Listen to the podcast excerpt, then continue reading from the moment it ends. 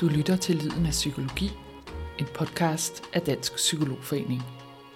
Dette interview er fortalt til journalist Janne Ivanka Søgaard. Elastikken i børne- og ungepsykiatrien er spændt til sit yderste. Vi står midt i en mental sundhedskrise i Danmark.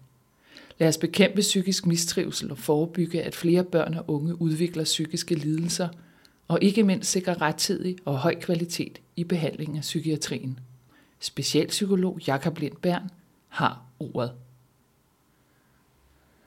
Jakob Lindbern er kendt psykout og arbejder som specialpsykolog ved Børne- og Ungdomspsykiatri i Sydjylland. På Børne- og Ungdomspsykiatrisk Ambulatorium i Vejle, hvor jeg arbejder, mærker vi tydeligt det pres, der er på børne- og ungdomspsykiatrien. Det har eksisteret i en længere årrække, men er eskaleret inden for de seneste 3-4 år. Frem til 2018 levede vi op til udrednings- og behandlingsretten i 95-96 procent af tilfældene. I dag ligger det tal under 60. En af de håndgribelige udfordringer er den økonomiske styring af børne- og ungdomspsykiatrien. Frem til 2019 havde vi et aktivitetsstyret budget, men siden 2020 har det været rammestyret på baggrund af tidligere års aktiviteter. Det siger sig selv, at et fastlåst budget peget med et øget antal henvisninger resulterer i skævvridninger og et øget pres. Fra 2020 til 2021 steg antallet af henvisninger hos os med 40 procent. Først og fremmest bliver det sværere at opfylde patienternes ret til at blive set inden for 30 dage, men det bliver også svært at få dem færdigbehandlet til tiden, fordi der ikke er ressourcer til at tage flere behandlere ind. Jeg kan ikke afvise, at nogle patienter vil profitere dårligere af behandlingen som følge af, at vi ikke har tid til at se dem så hyppigt. Det er tydeligt for os, at mange børn og unge mistrives ude i samfundet lige nu. Det skyldes i nogen grad coronapandemien, som flere har lidt under, men også andre uhensigtsmæssigheder knyttet til primærsektoren. De lukkede døre. Det rammer børne- og ungdomspsykiatrien hårdt, at systemet i primærsektoren er strikket sammen, som det er. Hos PPR er der for eksempel ingen tidsfrister, de skal leve op til, ligesom der ikke stilles krav til kommunerne om, at de skal tilbyde behandlingstilbud til børn og unge i mistrivsel, samt at behandlingstilbudene bør være evidensbaserede.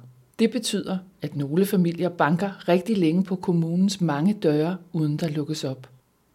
De familier ender i stedet med at gå til egen læge, som ikke har andre muligheder – end at lave en henvisning til psykiatrien. På den måde kommer vi fejlagtigt til at agere primær sektor.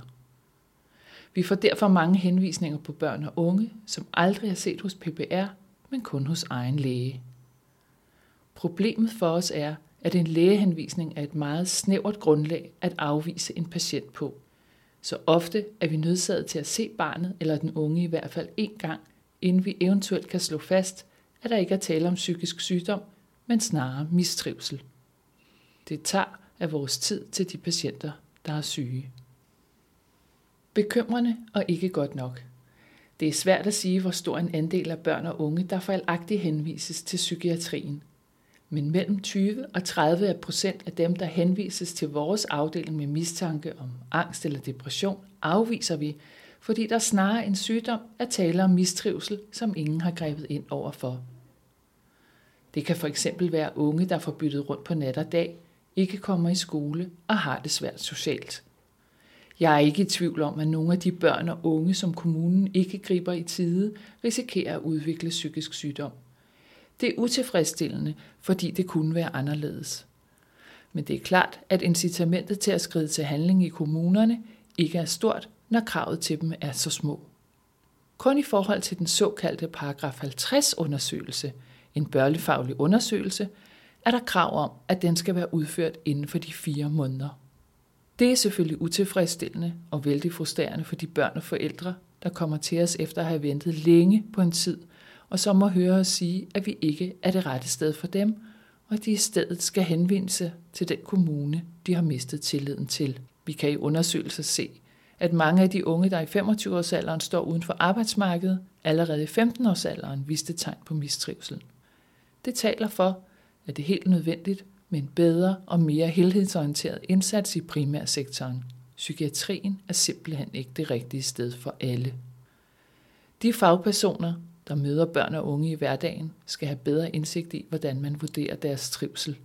For uden psykologer tænker jeg på lærere, pædagoger, sundhedsplejersker og de praktiserende læger.